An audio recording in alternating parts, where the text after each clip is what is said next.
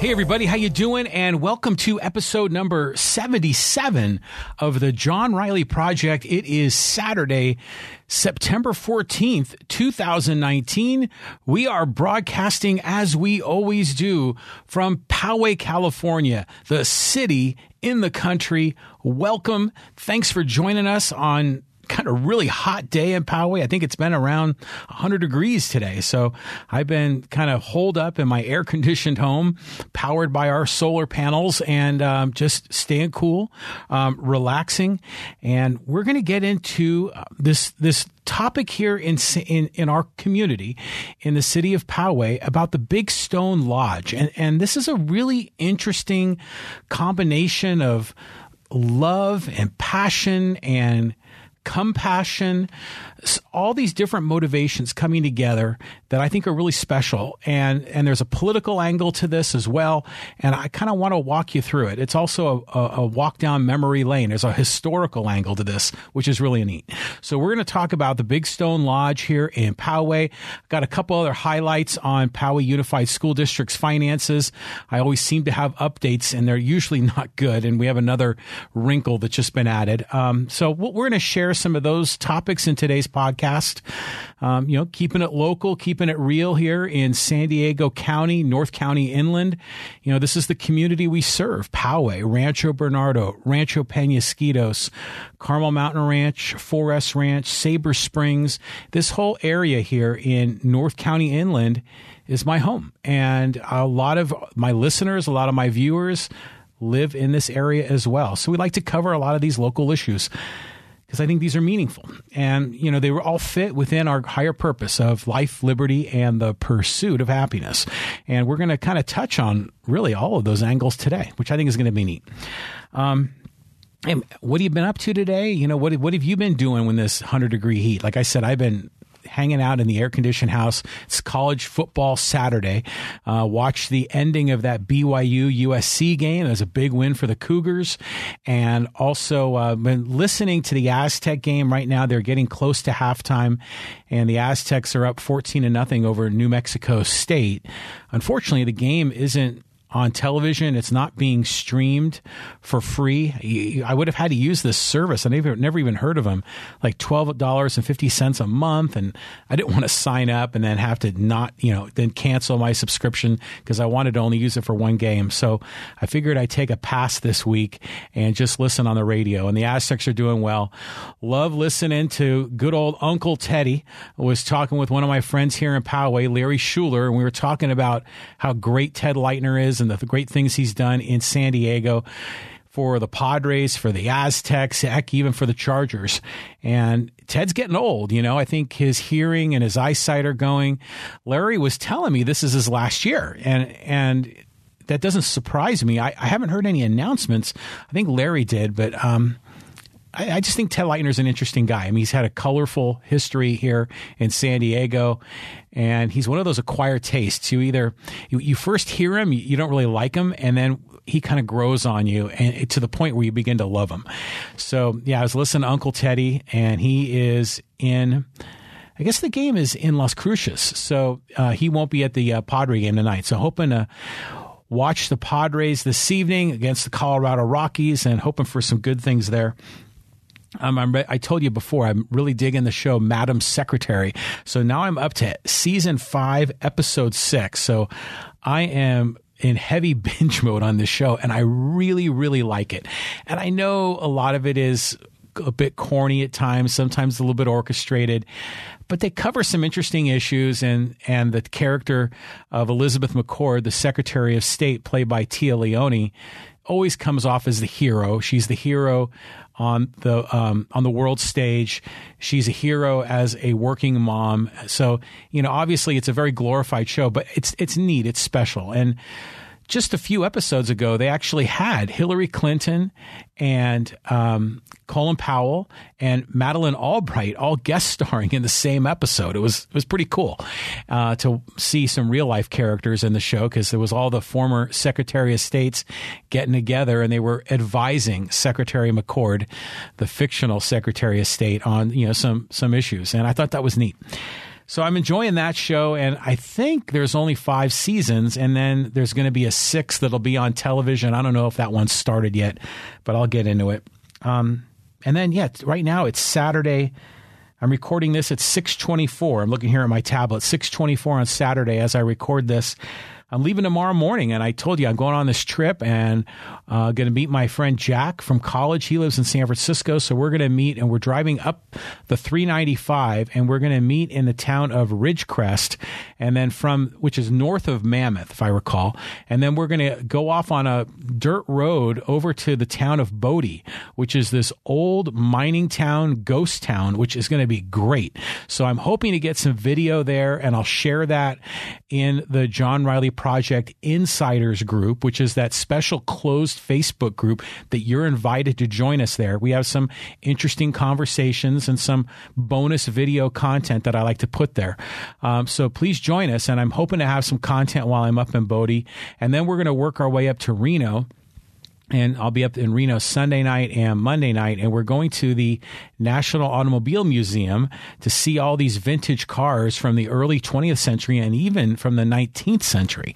So um, that should be fun, and it's interesting. I'm I'm not really much of a car guy. I mean, I like electric vehicles, and I like you know we have I have a Hyundai Kona, and my wife has a Chevy Bolt, and and I love the technology but I've never really been a car guy, you know. And my friend Jack, definitely a car guy. You know, Pete Neild, who's been on this podcast multiple times, he he's a car guy. In fact, he's driving his Corvette Calypso right now up to Laguna Seca uh, for the big race up there.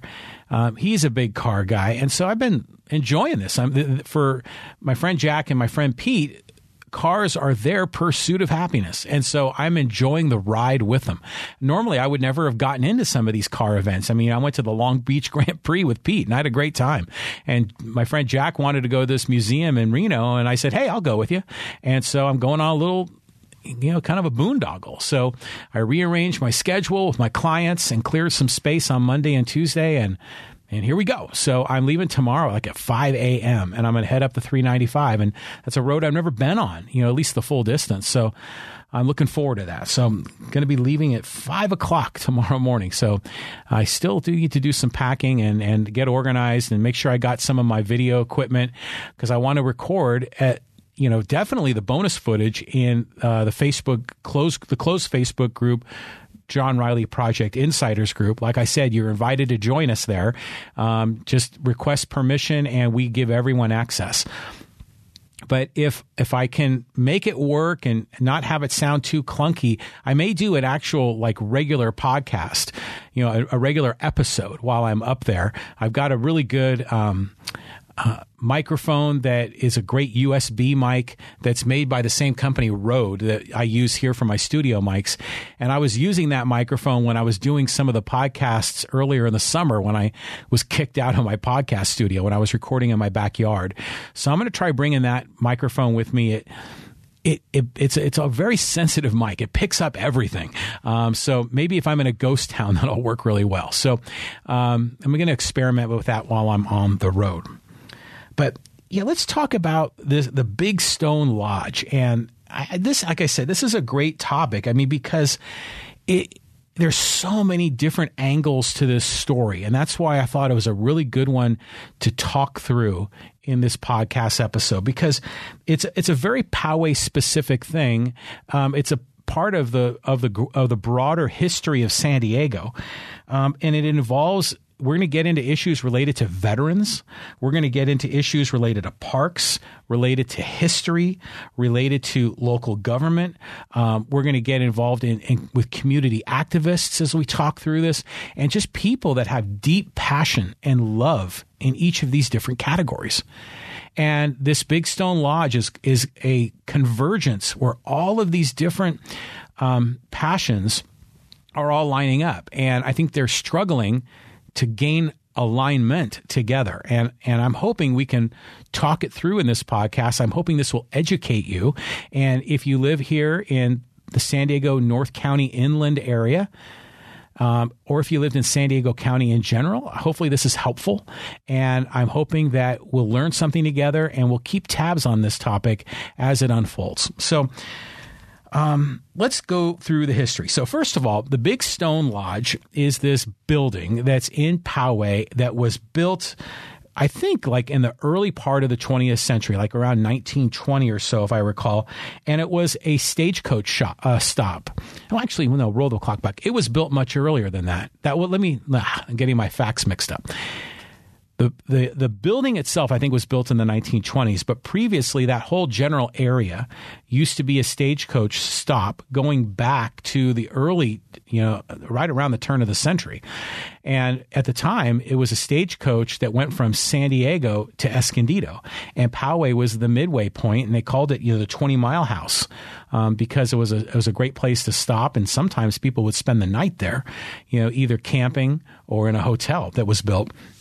And over time, as the automobile was introduced, it, this area they became a gas station. They built this big stone lodge, and there was this wonderful picnic area where people would come and, and not just as a resting point on the drive. And you know, if you know the the topography there, there's a lot of hills and canyons and kind of crazy mountain roads or maybe not mountain roads, but hilly roads and rocky roads. And the the drive itself was if you're on a stagecoach, it was rough riding. So this was a really nice stopping point. They had a wonderful picnic area, and the area actually had served as sort of a meeting place in the early uh, history of Poway for a lot of community get-togethers.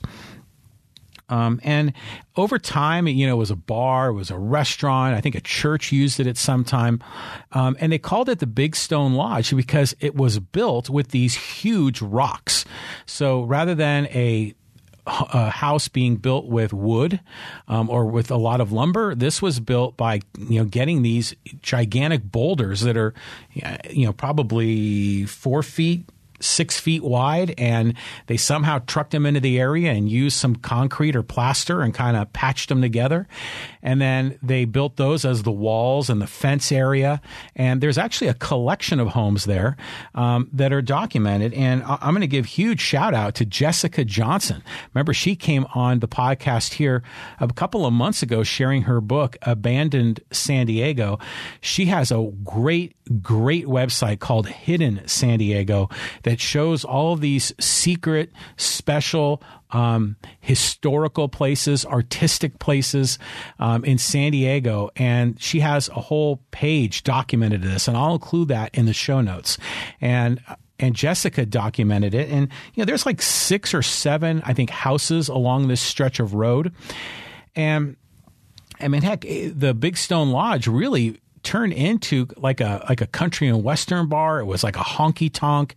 It was rowdy, and then near the end of its existence, it was even owned for some time by Randy Jones. You know, the former Cy Young uh, Award pitcher for the San Diego Padres. So he used to live in Poway. He bought it for a while. I know he was working his barbecue business, um, and I think he owned it for some time.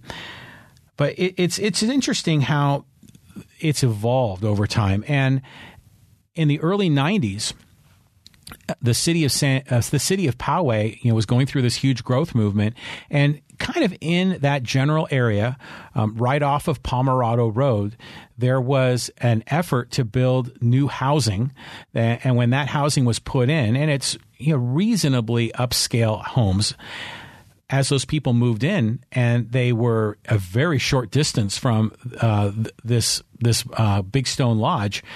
Well, the fact that it was a rowdy, honky tonk country western bar, it made a lot of noise. Those people complained, and eventually it got shut down.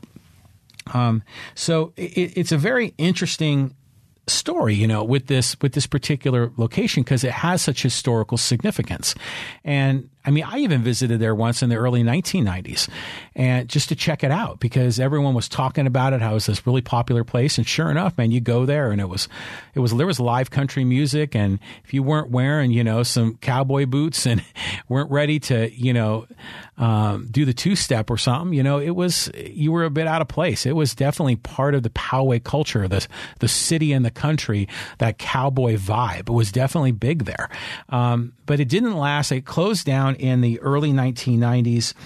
And a lot of it was because the building itself over time had just eroded and degraded. Eventually, what had happened is, um, uh, you know the city ended up buying the land and and then fenced it off, and so it's been dormant now for 16 years. So if you go to also to my my closed Facebook group, the John Riley Project Insiders group, again you're invited to join. You have to request permission. I give everyone permission to join us. But in there, I did a video of this site. And it's like about a five minute video. I was, I was down there. I was walking around and just checking it out because it had come up recently in, in some of our conversations here in Poway. And I really wanted to take a look and I wanted to share it with everybody here. And so it, it's a really neat place because, you know, Poway is now, you know, the, the country part of Poway over time is becoming less and less. And it's now really a, a suburban community, in some cases, a high end suburban community here in San Diego County. Um, but you go back down this street and it's now it's it's on what's called old Pomerado Road which used to be the Pomerado Road until they built a, a faster thoroughfare parallel to it. I'm not sure when that actually went up. But this old Pomerado Road is this little road tucked off onto the side of Pomerado Road just south of Poway Road and it's a very interesting place if you drive down there because it's like you're in a time warp. You, you go there and there are these huge oak trees um, with just massive amounts of shade. And it feels like something like when I was a kid and I was out going out to the country, it felt very different than this sort of suburban lifestyle that many of us in Poway, you know, live, what we experience today. So, it, and the road itself is like a little bit rocky, a little bit clumsy. There's some older homes that are out there. There are these stone homes. Um, and you'll see the big stone lodge there. And then actually right next to it, there's other stone homes. They've been refurbished and they're really nice. In fact, one of them is a pool not a pool, a pond store that sells all the accessories for people that have ponds in their home. And interestingly, I was there because we're trying to fix the pond in our backyard. And I was over there talking to them, and it was wild because they used to be on Midland Road in another sort of old western part of Poway, and now they moved over to the, the Big Stone Lodge area. But it's a neat spot. And, um, when I went there, you know, like I said, the the building itself was fenced off and it's been neglected and and it really is unlikely to ever be refurbished, remodeled. It, it's in a very bad state of uh, of affair. It probably is a fire hazard. It's probably risky, and it's probably going to need to come down in some form at some time. And so, this is what's going on right now. Is there's now talk to kind of begin to accelerate the process of tearing it down. And that's creating all of these different factions in our community to react. And they're reacting because they want to preserve the history of Poway. And people are clinging to the Big Stone Lodge as one of those last vestiges of our history because so much of Poway history has been essentially bulldozed to make way for a lot of modern farms. And so, or excuse me, for modern homes. So I get that. Um, but what what's happening now is the city of Poway is trying to find a place for a veterans housing community for low income veterans. And this has been sort of a political football that's being bounced around. And so right now they are targeting that location um, where the Big Stone Lodge is. And that's why part of the reason when the city bought the land, they said originally they bought it to be a sort of a passive park. And if you go to that area, that sort of makes sense because it's in a flood zone. Um, if you had to, if you were to build on that land, you'd probably have to do a tremendous amount of grading, which would be expensive to raise the um, the level of of land so it can be above you know essentially the water level if there is a heavy flood because that area is really where there's a creek that runs through that property so the what had happened is is that the city of Poway purch, um, purchased the land and then they recently sold it to the Poway um, Housing Authority for $845,000. And the city used that money. They're earmarking it and they're building that new Mickey Cafagna Community Center. And that's what they're using that for, which, by the way, that's a whole other political football. And there's people on pros and cons on that project as well. But there's been it's interesting is there's been you know a lot of people in town have been challenging the technicalities of how this site and the money is being moved around and who's selling it to who and, and that's I'm not going to go into the weeds on that in this podcast. Frankly, a lot of that I don't fully understand. Um, but what I do know is that the city now wants to implement a demolition at that site to clear that space, and they're pushing forward a an exception to doing a traditional environmental impact report.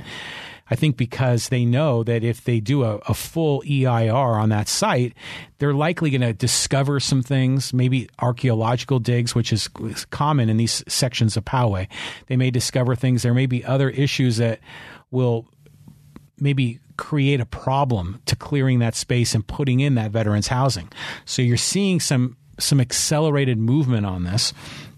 And there are people like and I've talked about this this lady before. Her name is Chris Cruz, and um, she is a very outspoken community activist here in Poway, and I think to a great degree gets a lot of respect from people in Poway. They may not always agree with her, but they definitely respect the way she goes about her business, and she's relentless. She'll go and and get the information. She'll hold city council members to account on a lot of issues, which I think is very healthy. Um, in some ways, she's sort of the leader of a loyal opposition force in town that challenges the status quo, challenges the um, the efforts of certain city council members definitely provides sort of a counterweight to our mayor.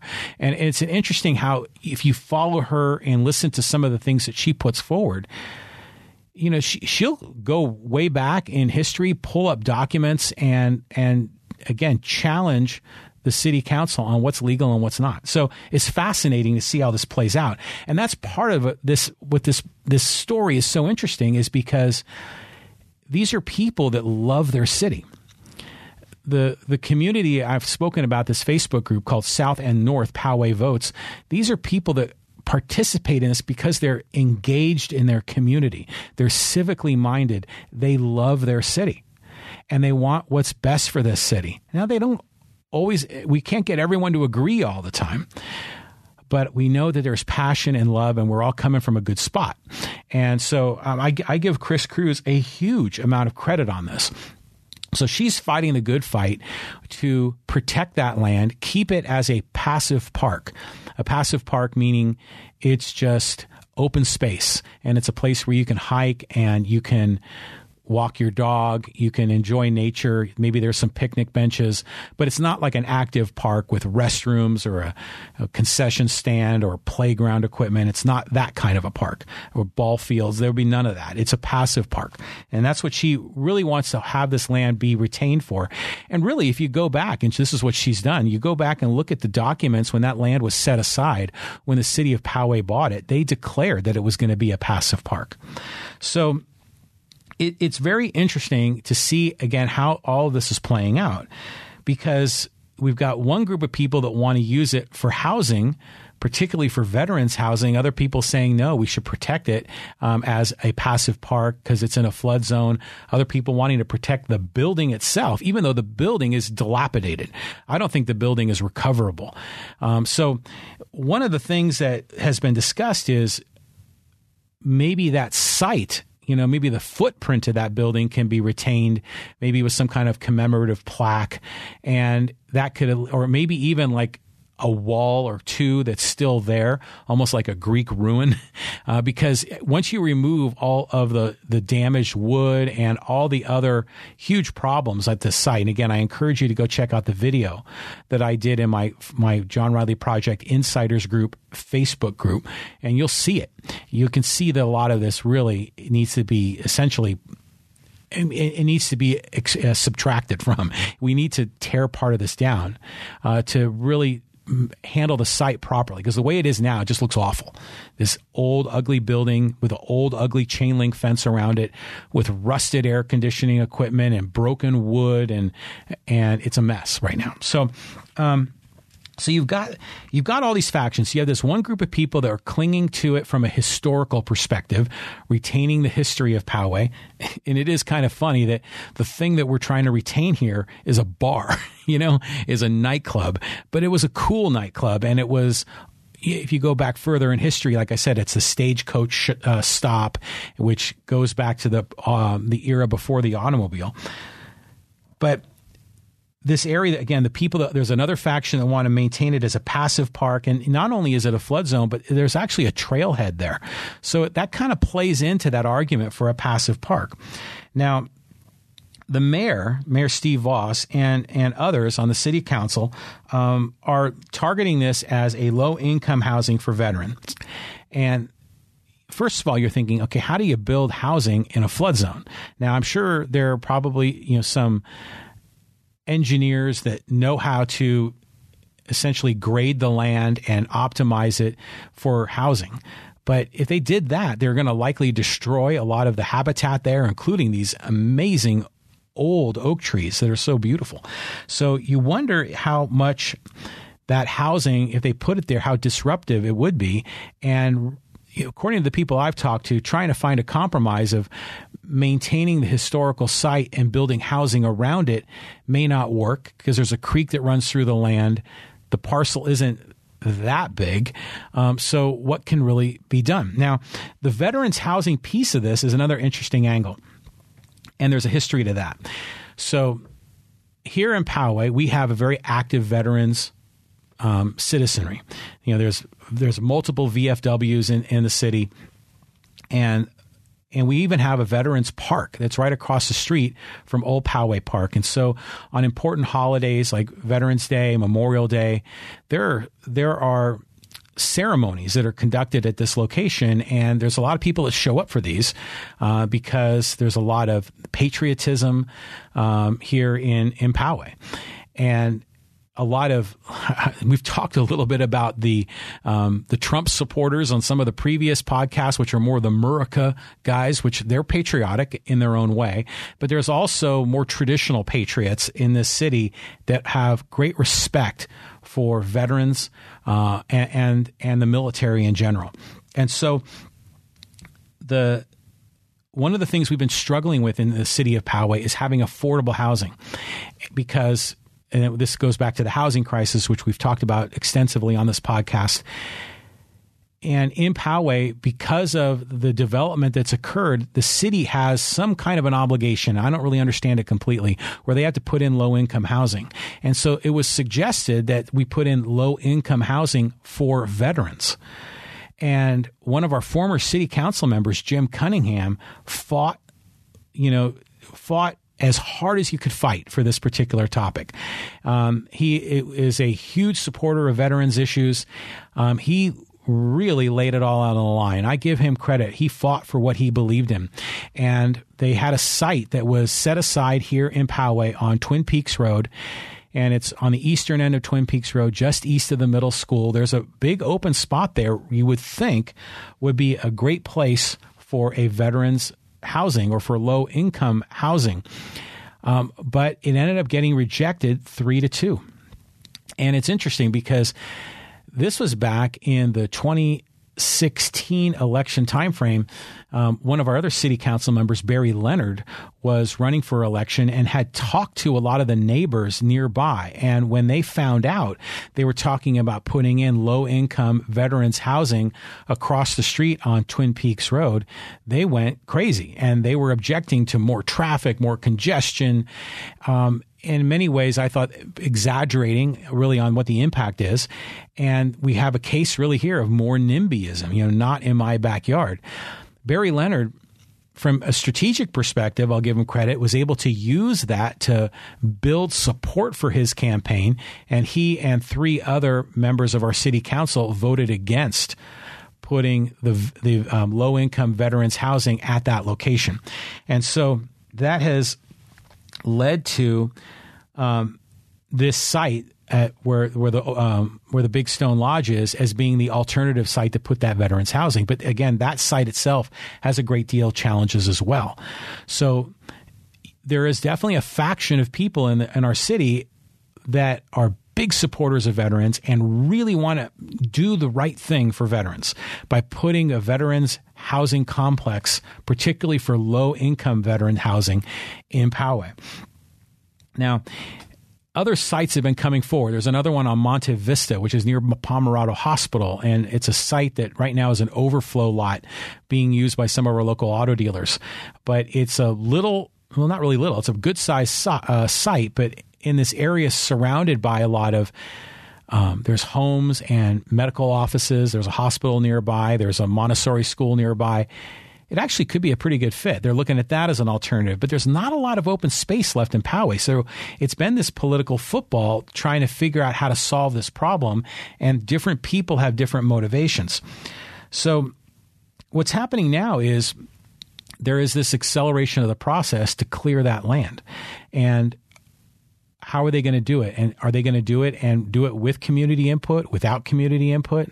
What's the plan? How's this going to play out? So I, I just think it's a fascinating issue. And the, and the discussion that's been going on in some of the Facebook groups here in town, it's been great. I mean, again, like I say, people that love their city, that are engaged, but it's all being discussed in such a nice, civil manner, which I think is wonderful. Now, here, I mean, here's my take on all this, on what I think should be done. First of all, I think that the fact that the city owns this land is a big part of the problem. Originally, this was private property way back when, and once the city bought it, then it became uh, a public asset, and then it becomes politicized, and that's why we got into this situation. It's not only politicized from a park perspective, it's politicized from a low income housing perspective, it's politicized from a veterans perspective. Um, so I think that in and of itself is probably a big part of this problem. It should never have been, the government should never have bought the land in the first place. It should have been sold to private interests. And then the private owner then could make the appropriate decision. If, if it was in a floodplain, I'm sure it would have been priced accordingly. And if they had to grade the land, then they would. And they would do it in a way that was, um, you know, essentially maximizing their return on investment. They would have done that financial calculation and done something that would have served them and served their customers that would have bought the uh, the property on the land or would have engaged in business or engaged in housing on the land. That really should should have been the path forward, but that's not where we are. I think the building itself can't be restored. I think the building needs to be torn down. Now, if, if a portion of it is is kept like a Greek ruin, you know, a wall and a plaque, yeah, that'd be fine. You know, that'd be that'd be great. Um, and I think the ideas of of acknowledging that it's in a flood zone and keeping it a passive park, that makes sense to me. I mean, I think the fact if government owns it, that's probably the best use of that. So I think the passive park idea makes a lot of sense. I, I get it. It's near it's near a um, trailhead. We're putting in a lot more housing here in Poway, especially on along Poway Road. There's going to be over a thousand units there and they didn't build additional parks for those those uh, communities. So this is another place for that. Now, granted, it's off the beaten path, it's not easily accessible, but if it's publicized, it could be. By the way, the people that live on that road probably don't want it publicized. they were probably happy when the Big Stone Lodge closed down because now it's a very quiet, kind of in the back corner of Poway, almost sort of hidden. That's why it's so special to go there, just to go check it out, because it's like a time warp to another era. Um, but I do want to bring this other angle to it up uh, on this issue, and it, it pertains to the notion of low income housing, and it pertains to veterans housing specifically. Now, the low income housing portion of this, we've talked about this extensively in the podcast. We have a housing crisis in San Diego. There's a great need for more development of homes. The more housing that we build will increase the supply and therefore um, bring prices down or at least slow down the increase of prices. It's just econ 101. We have huge demand, but the supply is is is um, is being contained and that's driving pricing up. So I'm a big supporter of building more in order to kind of help relieve that pressure. But what's what we're seeing instead is is this notion of not in my backyard, this NIMBYism, and this this need to prevent more development and then be able to say, oh, well, what we'll do is we'll subsidize housing in other areas for low income because we can't do it through market forces because of the NIMBYism. And I think that's where it gets into a cluster as well because it doesn't make sense for some homeowners to subsidize other homeowners. What we all should be able to do is buy or rent at that rate, at that market rate. But we optimize the marketplace so the market the market rates are um, are essentially the equilibrium is, is freely balanced based on supply and demand. That's the right approach, not the subsidization. But the way the state of California has been set up, there's a tremendous amount of these subsidies. And so Poway is kind of in the middle of that pickle.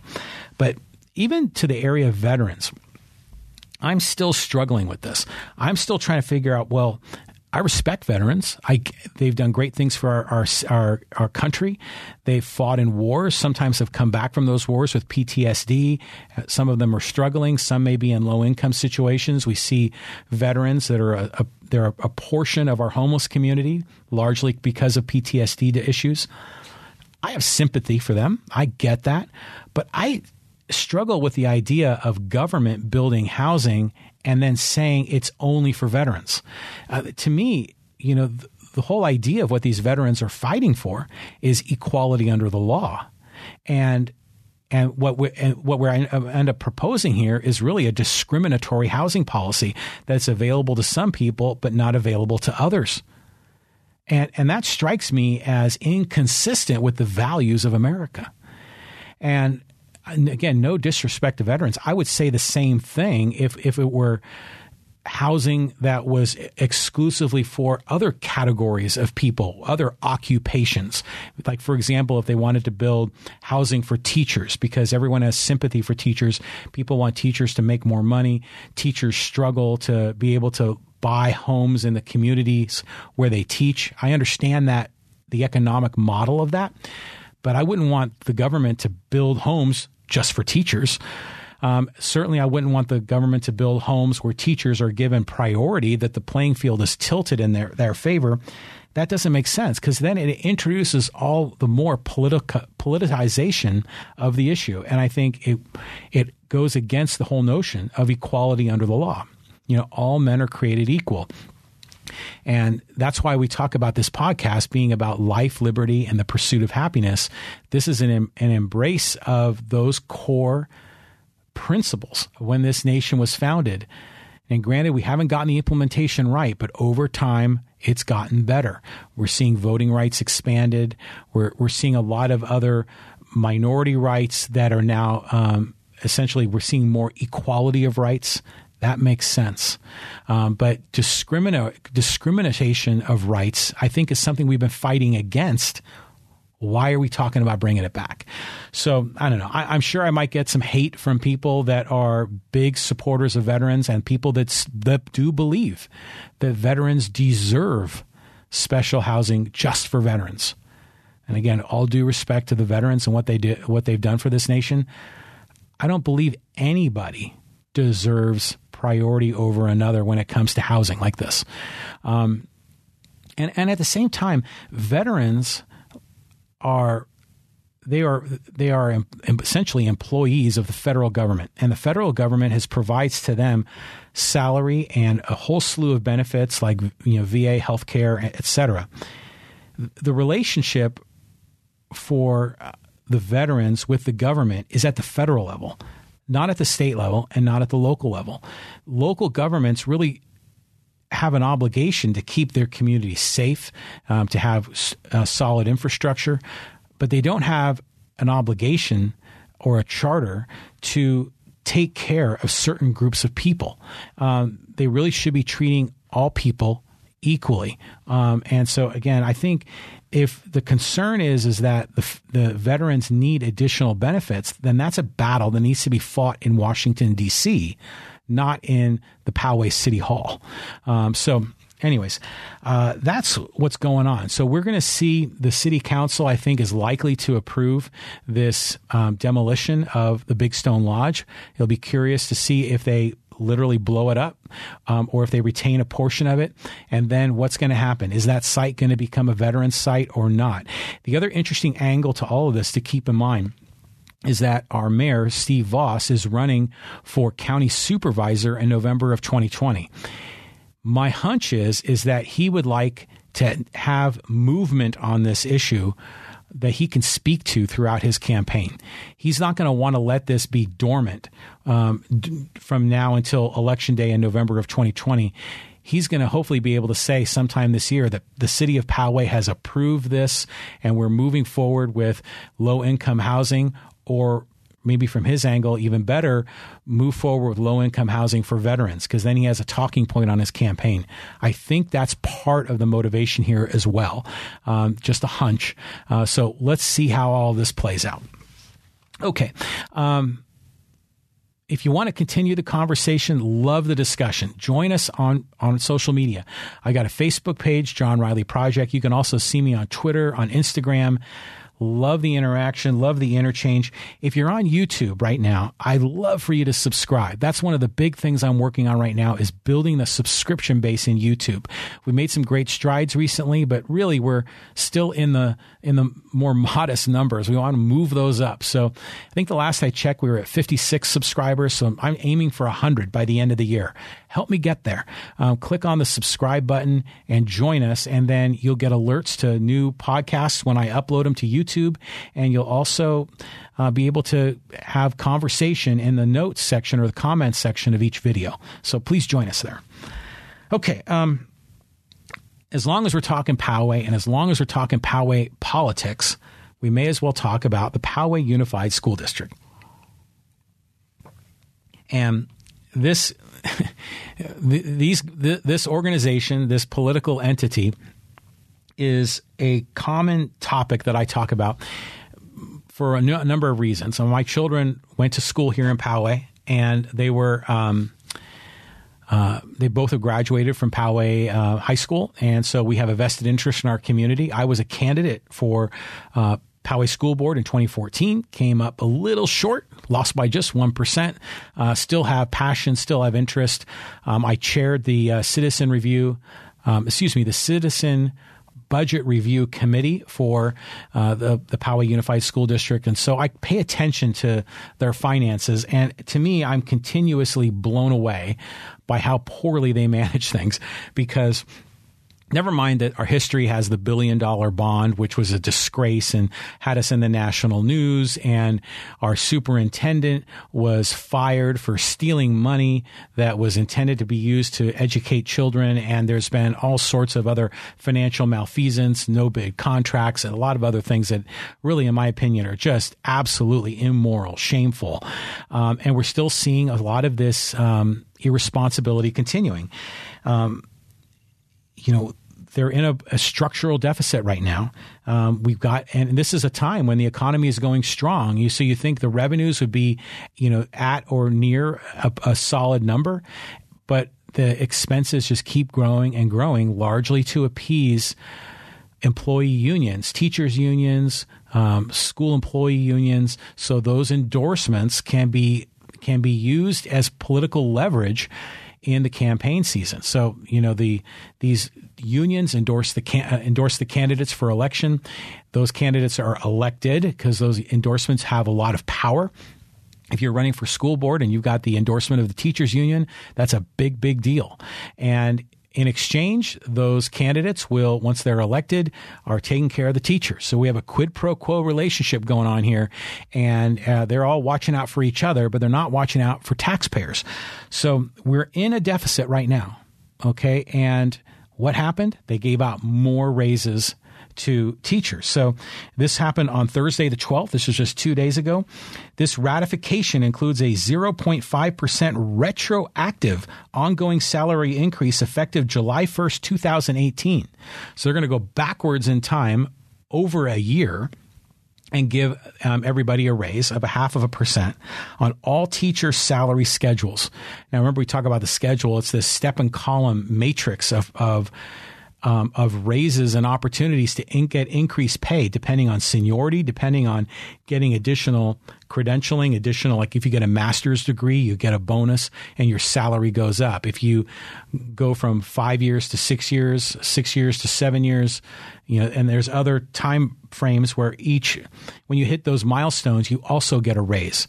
And that's just within a, a certain contract. So you have this matrix of, of salaries. What they're doing now is applying a half of a percent retroactive, essentially 14 months worth. They're going backwards in time and they're updating every one of the cells in that matrix with a one auto calc and they all go up a, a half of a percent. And then moving forward, there is going to be a 1% ongoing salary increase effective July 1st, 2019. Actually, so that's not moving forward. We're still going retroactive. Um, and then a 1.5% ongoing salary increase effective July 1st, 2020. So unbelievable. So again, handing out money that they don't have. They are they already have dwindling reserves. They have been in a deficit spending now for three years in the middle of a strong economy, and that reserve keeps getting smaller and smaller. And they keep handing out more raises that they can't afford. In addition to the salary increases, an ongoing reduction of one workday beginning 2019-2020 school year from 188 days to 187, no change in salary, and then the following year it'll go down to 186. So they're getting some more time off. That's fine. I'm sure they're rearranging their schedules, their holiday schedules, and if they can organize, you get more time off. I'm I'm good with that. Um, that's a good benefit. That's a benefit that costs taxpayers less for that. Now, they said as a result of the settlement, there would be an increase to the deficit of an additional $3.8 million. Okay, so now remember, if we go back to the spring of this year in 2019, they had an $11 million deficit they were looking at for the 2019-2020 school year. And and to their credit, they cut that deficit down to about 6 million. They they reduced spending um, and they discovered more revenue. Now, a lot of this reduction of spending was really kind of stuff on the fringe. It was reducing you know travel for conferences and little things like that. They didn't cut any employees. In fact, they only took one job off the table that was currently being advertised. No one lost their job. No one was given a pink slip. Now, if you work for the school district, you probably think that's a great thing. But still, we're employing too many people there. Um, so we've already got a six million dollar deficit, and then we just added three point eight million to it by virtue of this raise. And keep in mind, that's 3.8 million this year. It's going to keep continuing year after year. It's not a one-time expense. It's an ongoing recurring expense that's going to create more and more challenges. And it's also going to have an impact on the pension because the salary amount is what drives the, the algorithm to determine the pension. So that is going to be even higher as well. So it's creating a bigger and bigger financial burden. Um, and then, meanwhile, then just not too long ago, they also uh, expand. They added more to the deficit to fund more textbooks, and they're, in my opinion, greatly losing sight of how to manage this situa- situation properly. We did a podcast not too long ago, episode number 71, and we talked about all the different ways that the school district can save money and do it by having less employees. That has to be the key. The school district needs to find ways to reduce their employee count so they can spend less. And I offered a whole list of ways that this can be done, particularly outside the classroom. And, and even some innovative ways to do things with less teachers as well uh, that wouldn't harm the quality of education. So, um, and now we're continuing to see chirps. Little birds are talking about parcel taxes um, to make up for this. And I think that's a real issue. So uh, I think this is a threat that you know we may begin to become be be taxed more because the school district fails in their ability to manage their own finances. So, very, very concerned about that. Keep an eye on it. Um, I'm noticing here, like for example, in the in the city of Poway for this Big Stone Lodge issue, there's a lot of concern from a lot of people, but for the school district, not as much interest, except for those with a vested interest, except for the unions, the teachers, the people that are on the gravy train. There's certain parents that are involved, but nowhere near to the degree of community involvement that we see at the city level here in Poway. So I love the civic engagement. I love people's passion, fighting for what they believe in. Um, I, that's this whole notion of believing in yourself, which I talk about in this podcast. I love that. And I love how it's being conducted in a very calm, rational, and civil manner both the city of Poway and the Poway Unified School District are far from perfect. And I'm concerned. I've, you know, generally speaking, the city of Poway has been very well run, but I'm concerned about this whole veterans low income housing, particularly that it's earmarked for veterans. Um, that disturbs me um, because I because I think it's discriminatory. But from the school district perspective, it's the disturbance is like a factor of 20 higher because of this constant ongoing malfeasance, irresponsibility, and, and just inability to manage the the store properly. Um, so keep an eye on it. And God forbid if we run into a recession that's going to be coming in the next year or two, and those revenues decline rapidly at Poway Unified, they're going to hit a wall, and it's going to be Armageddon over there. There's going to be some serious problems that are going to happen if we go into a recession. Because right now we're in a relatively strong economy, and still um, they're running into deficits, and it's and, and it's a serious problem. Okay, moving on. Want to thank everybody for listening or watching this podcast. And many of you said, John, love what you're doing. I, I love the fact you're talking about local issues. In fact, I was talking to one of the uh, fans of the podcast. He reached out to me on my, on my website at johnrileyproject.com. I have a form there. He filled it out. We hooked up and, um, we're going to go out to lunch this week, which is going to be great. So, and he was telling me, he, he says, I get my local news from the Poway Chieftain, but he was appreciative of the things that I'm doing to sort of help fill in the gaps and tell some of the stories and bring another perspective, maybe with greater amount of de- detail and context. And I was really appreciative of that. And I really, I'm thankful that we're able to make this a community forum. I love that. And if, if you want to see more of this, if you want to encourage more of this, I invite you just to share this with a friend. Um, you know, share an episode. I post them all on Facebook. Share them on your page. Um, forward it to a friend uh, through Messenger.